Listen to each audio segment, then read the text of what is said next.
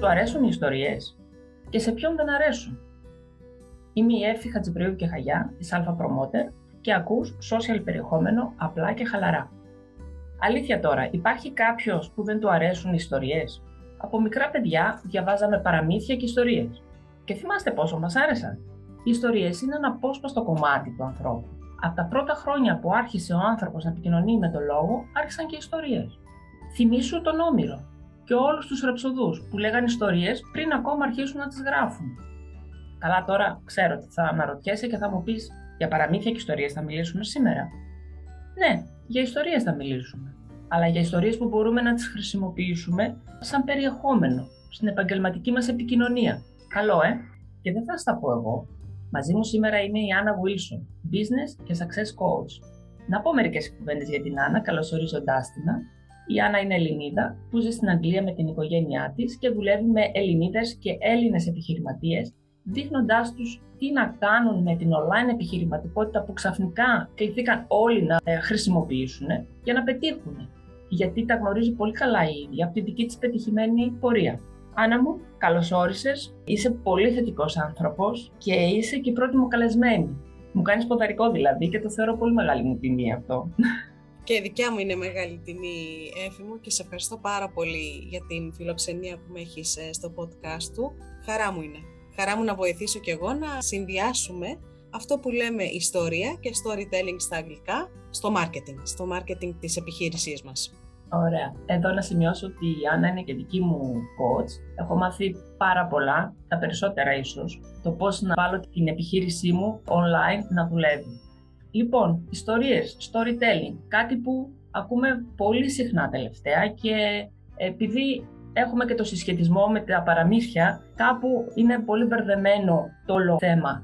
Τι ακριβώς είναι το storytelling σαν περιεχόμενο σε μια επαγγελματική επικοινωνία; Κατά την άποψή μου, το storytelling είναι ένα πολύ σημαντικό κομμάτι ταύτισης του πελάτη με την επιχείρηση. Μέσω του storytelling, μέσω της ιστορίας, της ε, διαδρομής που έχει περάσει μια επιχείρηση, ένα brand, μπορεί να έχει αυτά τα σημεία ταύτισης με το κοινό όπου ο άνθρωπος θα την αισθανθεί κοντά του.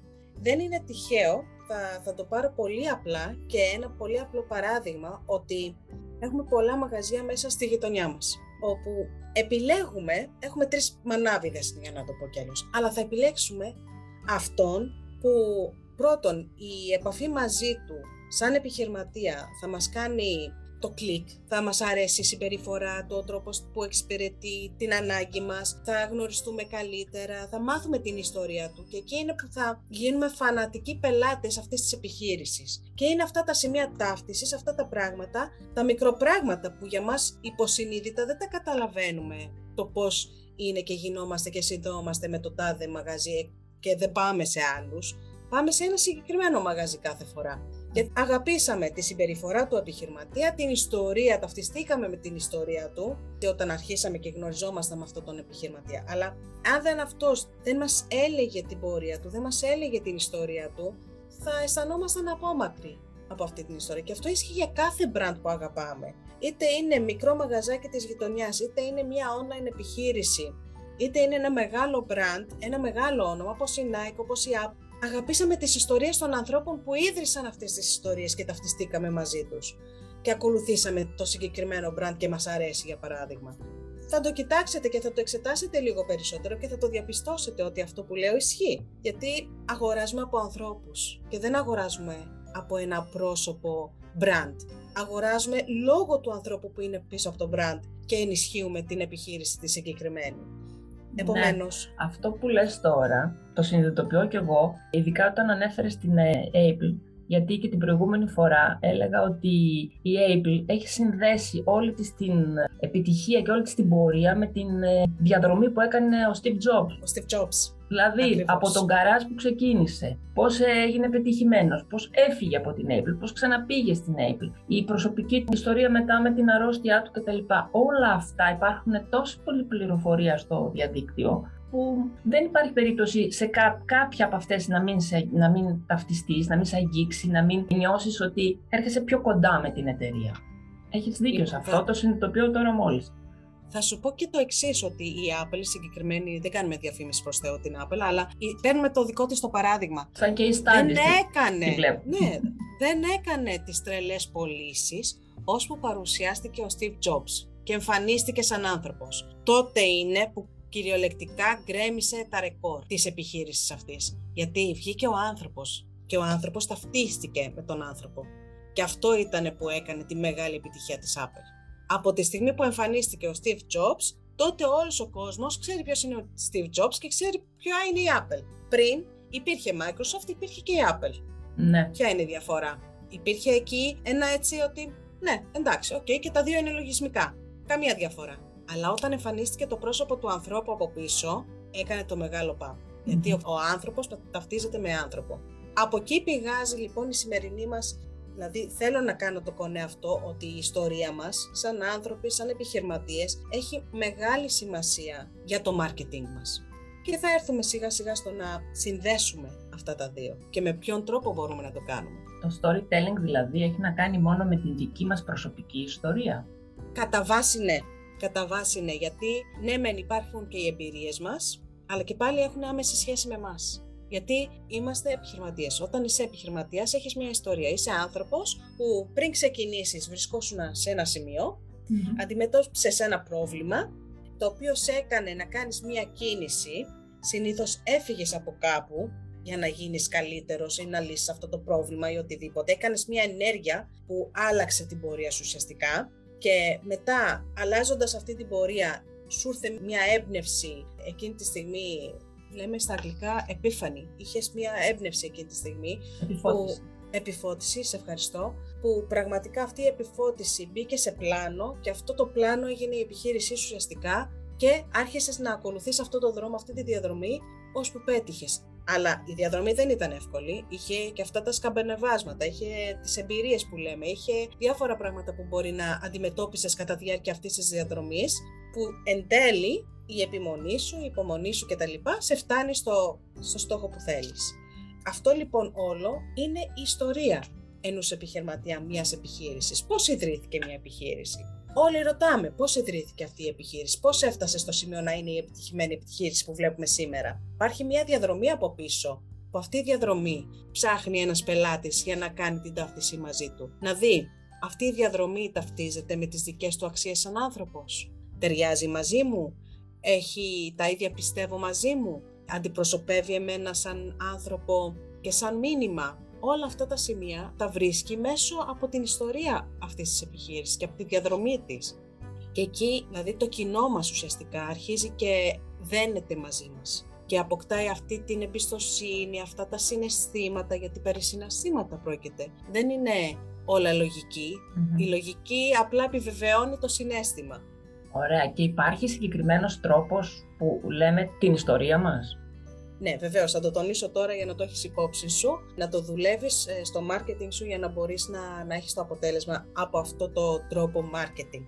Το story θέλω να σκεφτείτε ότι είναι πώς είναι όλες οι ταινίες του Hollywood και από εκεί προήρθε το storytelling ουσιαστικά στο marketing. Από το Hollywood. Δηλαδή; Αν προσέξουμε. Δηλαδή, οι μεγαλύτεροι marketing experts στον κόσμο ακολούθησαν το ίδιο στυλ της χολιουδιανής ταινίας.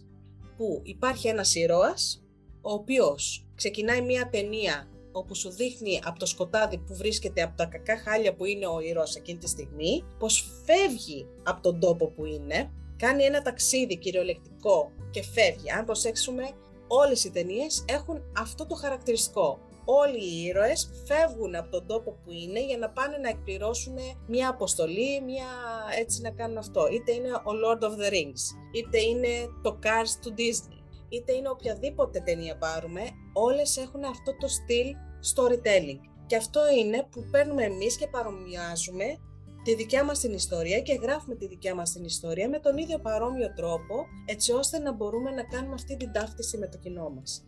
Τι κάνουμε λοιπόν; Ο ήρωας είναι σε μια κατάσταση δύσκολη, επώδυνη, δεν έχει στον ήλιο μοίρα και πρέπει να βρει τη λύση για να καλυτερέψει τη ζωή του. Θα δώσω το παράδειγμα του Cars που είναι ένα παιδικό κινούμενο σχέδιο που βλέπουμε με τα παιδιά μας, γιατί αυτό έρχεται τώρα στο μυαλό μου πρώτο και εύκαιρο. Όσοι έχουν λοιπόν, παιδιά το έχουν δει σίγουρα. Το έχουν δει σίγουρα και είναι ένα από τα αγαπημένα μας. Ο McQueen λοιπόν, σαν αυτοκίνητο, μας δείχνουν ότι κάνει τον πρώτο αγώνα και έρχεται ισόπαλο με τα άλλα δύο αυτοκίνητα.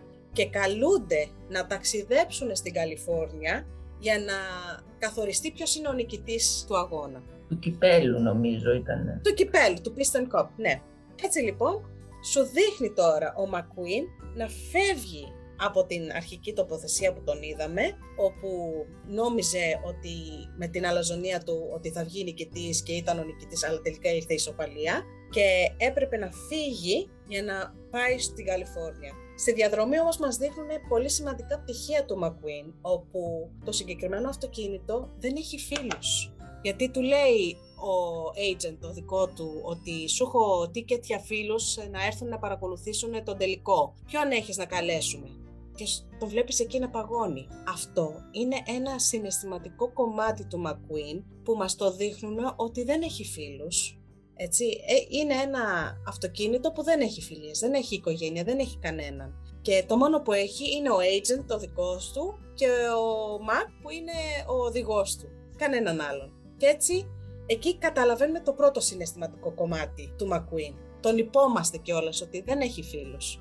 Τι γίνεται στη διαδρομή, κοιμάται ο Μακ και βγαίνει ο Μακουίν γιατί πατιέται το, το πέταλο και φεύγει μέσα στη νύχτα, δεν έχει φώτα ο Μακουίν, χάνει το δρόμο του και καταλήγει να κυνηγείται από το σέριφ, από τον αστυνόμο και τον πιάνει τέλος πάντων και αρχίζει τώρα η ιστορία, η διαδρομή που ο Μακουίν θέλει επιγόντως να φύγει να φτάσει στην Καλιφόρνια και έχει βρεθεί όμηρος μέσα σε ένα χωριό που δεν ήθελε και δεν ήξερε ποιο είναι με παράξενους ανθρώπους όπου δεν πίστευαν ότι είναι μεγάλο όνομα στο, ε, στους αγώνες των αυτοκινήτων και τον είχαν στο κλωτσοσκούφι να το πούμε και αλλιώς και τον είχαν βάλει να κάνει την εργασία του για να βελτιώσει το δρόμο που χάλασε. Και σου δείχνει τώρα αυτές τις μικρές εμπειρίες που ζούσε μέσα σε αυτό το χωριό με αυτά τα αυτοκίνητα όπου άρχισε σιγά σιγά να δένεται μαζί τους γιατί συναισθηματικά άρχισε να δένεται με τον Μπάρμπα. Μετά άρχισε με τη Σάλι που είναι η Πόρσε και άρχισε να, να δημιουργεί σχέσεις με αυτά τα άτομα που είναι μέσα στο χωριό και αυτή η σύνδεση όμως έγινε γιατί αυτοί οι άνθρωποι άρχισαν να του δίνουν αξίες, αληθινές αξίες, αγάπης, ειλικρίνειας, σεβασμού, όλες αυτές τις αξίες που ο Μακουίν δεν ήξερε από πριν. Ήταν αλαζόνας, ήταν εγωιστής. Το μόνο που τον ενδιαφέρει ήταν αυτός του και να κερδίσει το Piston Cup, τίποτα άλλο και να κάνει τα μεγαλεία του. Άρα βλέπουμε την ανατροπή, το αναπάντεχο που του είχε και πώς αρχίζει και αλλάζει και η δική του οπτική και ταυτόχρονα όμως αρχίζει και ωφελείται, γιατί αρχίζει και έχει συναισθηματικούς δεσμούς και αρχίζει και κάνει φιλίες. Έτσι ακριβώς. Ναι, αυτά είναι τα νοήματα. Άρα και η ιστορία μας, που θα την πούμε, το κοινό μας, πρέπει να βάλουμε πολύ το συνέστημα μέσα. Ναι, και να παρουσιάσουμε και τις αληθινές ανθρώπινες αξίες που πιστεύουμε σαν άνθρωποι, σαν επιχείρηση. Γιατί κάθε επιχείρηση και ο κάθε άνθρωπος έχει κάποιες αξίες που γι' αυτόν είναι πολύ σημαντικές για να πορευτεί μέσα σε αυτό που λέμε επιχειρηματικότητα, επαγγελματισμό κτλ όταν αρχίζουμε και παρουσιάζουμε τις αξίες μας μέσα από την ιστορία, μέσα από την αφήγηση της ιστορίας, είναι εκεί που αρχίζει και ο άνθρωπος και καταλαβαίνει ότι δεν είμαστε τόσο ψηλά που δεν έχουμε επικοινωνία με το τι περνάει ο ιδανικός μας πελάτης εκείνη τη στιγμή. Τι περνάει το κοινό μας εκείνη τη στιγμή. Είμαστε κοντά στο κοινό μας, αισθανόμαστε το κοινό μας, ταυτιζόμαστε με το κοινό μας, με τις δυσκολίες του, με τις ανησυχίες του, με τα προβλήματά του, όποια και αν είναι η επιχείρησή μας, έχουμε ένα προϊόν το οποίο λύνει κάποιο πρόβλημα. Αλλά εμείς για να επικοινωνήσουμε ότι εμείς μπορούμε να σε βοηθήσουμε με αληθινό και όμορφο τρόπο, δεν υπάρχει κάτι πιο όμορφο από το να το κάνουμε μέσα από την ιστορία. Έτσι. Μια άλλη ερώτηση τώρα. Όλοι μας έχουμε μια ιστορία η οποία μπορεί να είναι και πολύ μεγάλη. Αν ξεκινήσουμε να τη λέμε, θα κάνουμε μια ταινία του Hollywood. Αλλά ειδικά τα social media και οι, οι επικοινωνίες επαγγελματικές που έχουμε πρέπει να είναι σύντομες. Τι κάνουμε; Σωστά. Εκεί λοιπόν το πρώτο πράγμα που καλούμαστε να κάνουμε είναι να γράψουμε την ιστορία μας όλοι. Αλλά, π.χ. εάν έχουμε προϊόντα ομορφιάς και προϊόντα διατροφής, να, δω, να δώσω αυτό το παράδειγμα. Είμαι επιχειρηματίας που έχω, ασχολούμαι με μια εταιρεία που έχει προϊόντα υγιεινής διατροφής και προϊόντα ομορφιάς. Και θέλω μέσα σε αυτή την εβδομάδα να τονίσω το, το πόσο σημαντικό είναι να είμαστε υγιείς, ενσώματοι υγιείς, για να έχουμε νου υγιή κτλ. Και θέλω να παρουσιάσω ή να δώσω έμφαση στα προϊόντα διατροφής, okay? για να βελτιώσουμε την υγεία μας, για τις βιταμίνες τους, για τον έλεγχο του βάρους κλπ. κλπ. Θα κοιτάξω λοιπόν από τη δικιά μου την ιστορία ποια είναι, ποιο είναι το κομμάτι από την εμπειρία που είχα περάσει από όλη μου την ιστορία που μπορεί να ταυτιστεί ή το μήνυμα που θέλω να περάσω σχετικά με την υγιεινή διατροφή και το έλεγχο του βάρους με το κοινό μου. Και θα πάρω το συγκεκριμένο κομμάτι της ιστορίας μου και θα το κουμπώσω πάνω στις ανάγκες του κοινού μου.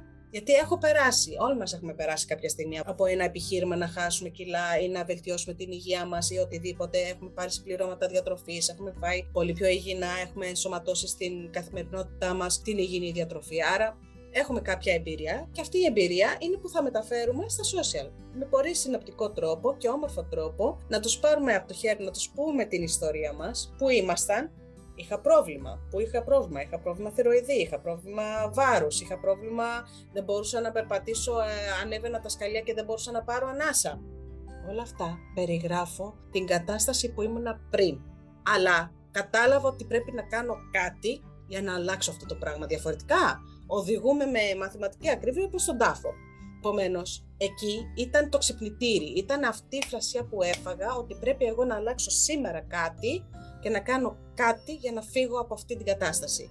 Και μπορεί να έφυγα από το σπίτι μου και να πάω σε ένα group, για παράδειγμα, στο διαιτολόγο, στο γραφείο. Με βλέπω, φεύγω από το σπίτι μου και πάω στο διαιτολόγο, στο διατροφολόγο, για να με βοηθήσει να λύσουμε το πρόβλημα του έλεγχου του βάρους, να απελευθερωθώ από αυτά τα περιτά κιλά για να μπορώ να αποκτήσω πίσω την οικία μου. Για να αισθανθώ εγώ καλύτερα. Άρα ο στόχος, ο τελικός στόχος είναι να αισθανθώ εγώ καλύτερα με τον εαυτό μου και να, να είμαι υγιής και να μην είμαι υπέρβαρη, να μην είμαι με άσθμα, να μην είμαι με άλλα, όλα τα προβλήματα υγείας που μπορεί κάποιος να έχει. Άρα έχουμε το πρόβλημα και έχουμε τον τελικό στόχο. Και η διαδρομή είναι, φεύγω από το σπίτι μου, πάω στο διατροφολόγο διατολόγο, μου δίνει το πρόγραμμα και τότε είναι που ξεκινάει η διαδικασία, οι ενέργειες βήμα-βήμα που δεν είναι εύκολο γιατί θα πρέπει να αλλάξεις συνήθειες, θα πρέπει να αλλάξεις διατροφή, θα πρέπει να αγοράσεις εξειδικευμένα πράγματα για να μπορείς να απελευθερωθείς από αυτά τα κιλά. Και έτσι λοιπόν φτάνουμε εν τέλει μετά από μια προσπάθεια μηνών να φτάσω στα κιλά που θέλω και πραγματικά να αισθάνομαι όπως ήθελα να αισθανθώ από την πρώτη στιγμή. Ωραία.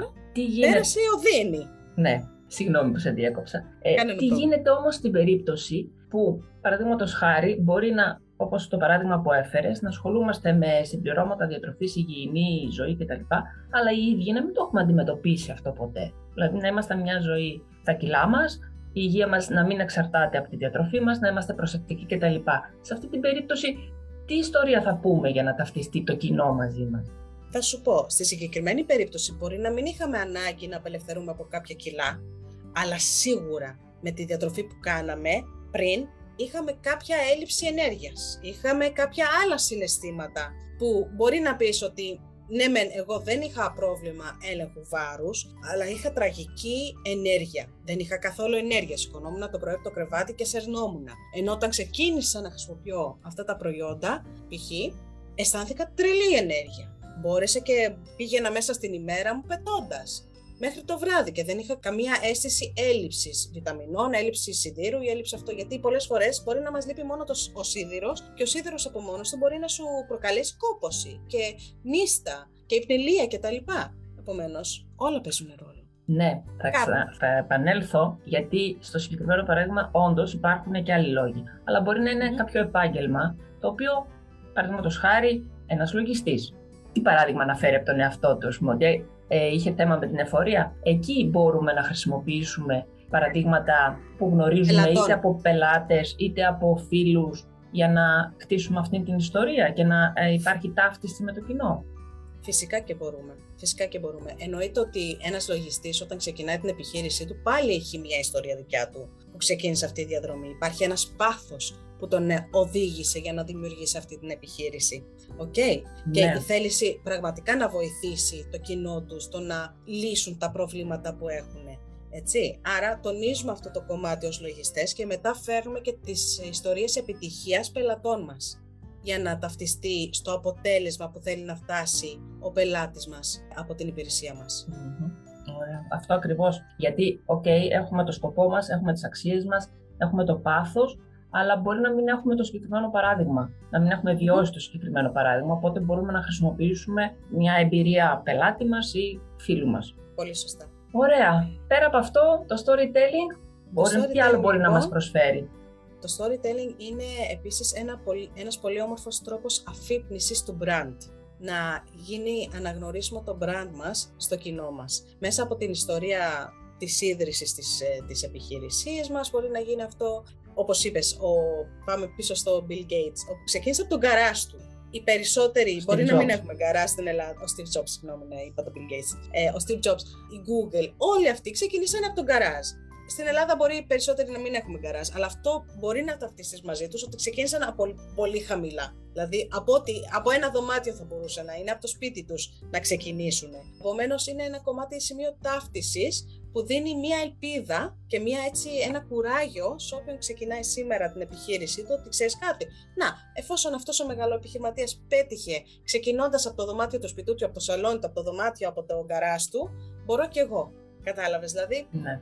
Είναι πάλι της σημεία ταύτιση, αλλά το κάνει πολύ πιο προσιτό και αγαπητό το brand αυτό. Δηλαδή η ιστορία του brand είναι αυτό που θα, που θα κάνει να μείνει στο κεφάλι μας.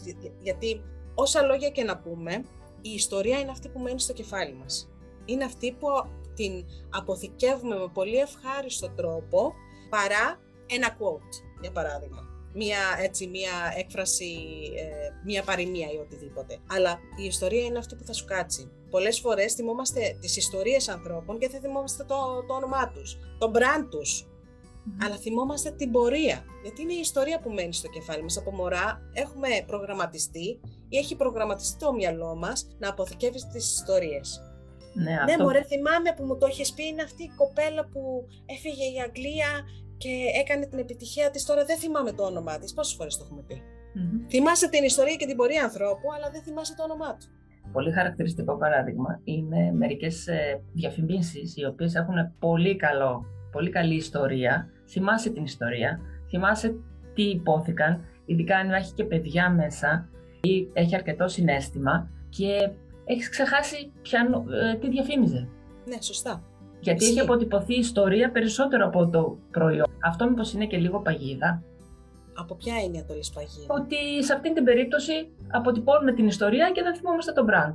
Όχι. Ξέρεις γιατί; Γιατί κάποια στιγμή όταν το χρειάζεσαι θα σου έρθει το brand αυτό στο κεφάλι.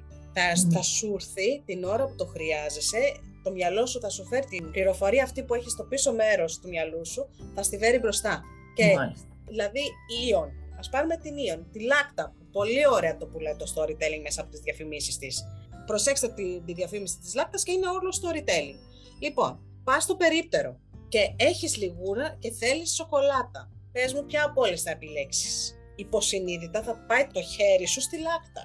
Γιατί, γιατί έχει αυτό το συναίσθημα που σου έχει πουλήσει μέσα από τη διαφήμισή του για την ιστορία. Το love story, για παράδειγμα, του Λάκτα. Ναι, και ναι, εκεί το σηκώνεις, το παίρνεις εσύ για να ικανοποιήσεις την ανάγκη σου εκείνη τη στιγμή. Αλλά περισσότερο είναι επίσης η go-to σοκολάτα όταν θέλουμε να κάνουμε δώρο σοκολάτα σε κάποιον αγαπημένο μας. Περισσότερο από τις υπόλοιπες. Ναι. Γιατί; Το έχουμε Γιατί... δει επανειλημμένα στις διαφημίσεις. Άπειρες φορές και έχει ε, αποτυπωθεί στο υποσυνείδητό μας μπράβο, ότι είναι η σοκολάτα που θέλουμε να μοιραστούμε με τα αγαπημένα μας άτομα. Και ναι. όλο αυτό πηγάζει από το storytelling. Άρα μην προσπερνάμε το storytelling. Είναι βαθιά ριζωμένο, μπαίνει η ιστορία μας βαθιά ριζωμένη μέσα στο υποσυνείδητο μυαλό μας, όπου την ώρα που το χρειάζομαστε εμείς σαν καταναλωτές, εκείνη τη στιγμή το πρώτο όνομα που θα έρθει στο μυαλό μας είναι το επιχειρηματία αυτού του brand που μας έχει δείξει την τάδε ιστορία. Μάλιστα. Άρα, για να κάνουμε λίγο μια σύνοψη. Γράφουμε την ε, ιστορία μας, ε, χρησιμοποιούμε συνέστημα για να μπορέσουμε να ακουμπήσουμε το κοινό μας και να ταυτιστεί αυτό μαζί μας. Ε, χρησιμοποιούμε και τις θετικές και τις αρνητικές εμπειρίες που έχουμε στην πορεία μας, γιατί μπορεί να είναι παρακίνησης και η μεν και η δε, Δηλαδή παρακίνηση γιατί κοίτα πώς ξεκίνησα από τον καράζ και έφτασα να γίνω επιτυχημένος, αλλά κοίτα και σε αυτή την αποτυχία δεν το έβαλα κάτω και συνέχισα και έφτασα εδώ που είμαι. Σωστά. Και χρησιμοποιούμε ανάλογα με το πλάνο που έχουμε, γιατί τι θέλουμε να προβάλλουμε, κάποια συγκεκριμένα κομμάτια. Γιατί η επικοινωνία, είπαμε, με τα social media, είτε με το email marketing, είναι, πρέπει να είναι σύντομη. Ε, τώρα, αναφέροντας το email marketing, να ρωτήσω ότι το storytelling σε ποιες μορφές επικοινωνίας το χρησιμοποιούμε. Εγώ ανέφερα ήδη τα social media, ανέφερα και το email, marketing.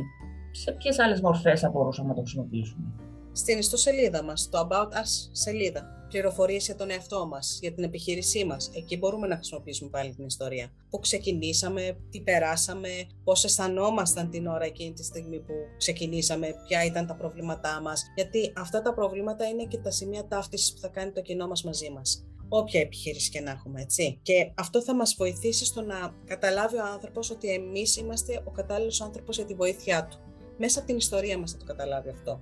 Από τις αξίες μας και από τις ιστορίες μας. Επομένως μπορούμε να το χρησιμοποιήσουμε στο website, μπορούμε να το χρησιμοποιήσουμε στο blog, μπορούμε να το χρησιμοποιήσουμε σε όλα τα μέσα, στο όλα τα κανάλια marketing να το πω κι αλλιώς είτε είναι στο email marketing, είτε είναι στο blog μας, στην ιστοσελίδα μας, στα μέσα μαζικής ενημέρωσης επίσης, μπορούμε να αφηγηθούμε την ιστορία μας, που πολλές φορές φιλοξενούμαστε και από δημοσιογράφους για να πούμε την ιστορία μας. Που ξεκινήσαμε, τι προβλήματα αντιμετωπίσαμε, τι ήταν αυτό που κάναμε για να αλλάξουμε αυτό που περνούσαμε εκείνη τη στιγμή. Και τι η αλλαγή πώς μας οδήγησε προς την επιτυχία. Αυτά τα τρία κομμάτια θα πρέπει κάποιος να θυμάται όταν γράφει την ιστορία του. Πού βρίσκεται, ποιο είναι το πρόβλημα, ποιο είναι το συνέστημα, πώς αισθανόταν εκείνη τη στιγμή που περνούσε εκείνη την περίοδο ή εκείνη την κατάσταση, τι έκανε, ποιο είναι το, η ενέργεια που έκανε που τον βοήθησε να αλλάξει αυτό το πρόβλημα που είχε και με ποιον τρόπο, ποια είναι τα βήματα που ακολούθησε για να φτάσει στην δικιά του επιτυχία. Μάλιστα. Πολύ ωραίο όλο αυτό. Και η αλήθεια είναι ότι έτσι οργανωμένο δεν σε έχω ακούσει άλλη φορά να μιλάς και έχουμε ε, μιλήσει πολλές φορές μαζί. Έχεις κάπου όλες αυτές τις συμβουλές συγκεντρωμένες; Έχω ένα blog, το έχω γράψει για τα τρία είδη το ιστορίας που μπορεί κάποιος να χρησιμοποιήσει μέσα στο, email, στο marketing του, όχι μόνο στο email, μέσα στο marketing. Είναι το storytelling ουσιαστικά, τη δύναμή του και με ποιον τρόπο μπορείς να το δουλέψεις ε, μέσα στην επιχείρησή σου και μαθαίνω μέσα από το blog νομίζω τα, τα βήματα αυτά που μόλις ανέφερα τα έχω γραμμένα και εκεί που μπορεί κάποιος να επιστρέψει σε αυτό. Το blog θα το δώσουμε στην ε, περιγραφή για όποιον θέλει να το επισκεφτεί. Να το διαβάσει. Να ναι. τα διαβάσει όλα αυτά. Άννα μου, σε ευχαριστώ πάρα πολύ Εγώ που ήσουν εδώ μαζί μου. Αν έχεις να προσθέσεις κάτι ακόμα. Ε, η αλήθεια είναι ότι θέλω να πω κάτι ακόμα ε, σχετικά με το βιβλίο που γράφω, που είναι το τι να αναρτήσω όπου ε, αν μου επιτρέψεις να μιλήσω λίγο γι' αυτό, γιατί πιστεύω ότι θα βοηθήσει πάρα πολύ κόσμο όταν βγει στην αγορά, όπου μέσα από αυτό θα περιγράψω και το storytelling. Θα περιγράψω το πώς μπορούμε να μεταφέρουμε τα μηνύματά μας, τις αξίες μας, τις ιστορίες μας, από εκεί που τις έχουμε μέσα στο μυαλό μας, να τις μεταφέρουμε σε αναρτήσεις και να τις βάζουμε ως content marketing, που είναι και το κομμάτι σου, μέσα στο, στο marketing πλάνο μας για να μπορούμε να έχουμε καλύτερη απόδοση της παρουσίας μας στα κανάλια του marketing που χρησιμοποιούμε για να έχουμε το αποτέλεσμα που θέλουμε. Επομένως είναι ένα ταξίδι όπου ένα βιβλίο που θα έχει όλες τις στοιχείες που πρέπει κάποιος να ξέρει με παραδείγματα. Με παραδείγματα wow. αναρτήσεων. Αυτό είναι κάτι που ακούω για πρώτη φορά. Είναι καινούριο εγχείρημά σου. Ναι, το γράφω ακόμα. Δεν είναι τελειωμένο, δεν έχει τελειώσει ακόμα. Το γράφω. Είμαι στη, στη διαδικασία που το γράφω, αλλά κατά μεγάλο ποσοστό του έχει γραφτεί και ετοιμάζω. Δηλαδή, κάθε κομμάτι του έχει και παραδείγματα από αναρτήσεις, όπου δίνω μέσα στο βιβλίο και, και ένα τετράγωνο κενό για να γράψει ο καθένας τη δική του μορφή ανάρτησης με βάση του παραδείγματος που έχει μέσα. Είναι δηλαδή και, και, πρακτική εφαρμογή. Και, ναι. και πρακτική εφαρμογή ταυτόχρονα. Τέλειο, Άννα. Το περιμένουμε με αγωνία. Εγώ τουλάχιστον. Σε ευχαριστώ πάρα πολύ. το περιμένω με αγωνία. Πολύ σύντομα θα το ανακοινώσω. Ευχαριστώ. Άννα μου, να σε ευχαριστήσω για ακόμα μια φορά που ήσουν εδώ μαζί μου, μου έκανες το ποδαρικό σε αυτό το νέο κανάλι που πρόσφατα και εγώ έχω ξεκινήσει, το νέο κανάλι επικοινωνίας στο podcast και περιμένουμε με μεγάλη ανυπομονησία το βιβλίο σου θα βάλουμε τα στοιχεία στην περιγραφή του blog σου για όποιον θέλει να μάθει περισσότερα και να διαβάσει για το storytelling. storytelling. Και επίσης θα βάλω και την ιστοσελίδα σου για όποιον θέλει περισσότερες πληροφορίες ή να μάθει τι μπορείς να προσφέρεις. Για όποιον Ευχαριστώ θέλει, πάρα πολύ. Για όποιον θέλει να πάρει περισσότερες πληροφορίες για σένα και για τα προγράμματά σου και τις υπηρεσίες σου. χαρά μου να βοηθήσω όσους περισσότερους μπορώ να πετύχουν με το όραμά τους, με την, ε, με την επιχείρησή τους. Ευχαριστώ, Ευχαριστώ πάρα πολύ. Και εγώ πάρα πολύ, Άννα μου. Καλή συνέχεια να έχεις. Ευχαριστώ. Αυτή ήταν η Άννα Βίλσον. Ελπίζω όσα μας είπε να ήταν ενδιαφέροντα. Αυτά για σήμερα. Μέχρι την επόμενη φορά να είμαστε όλοι καλά.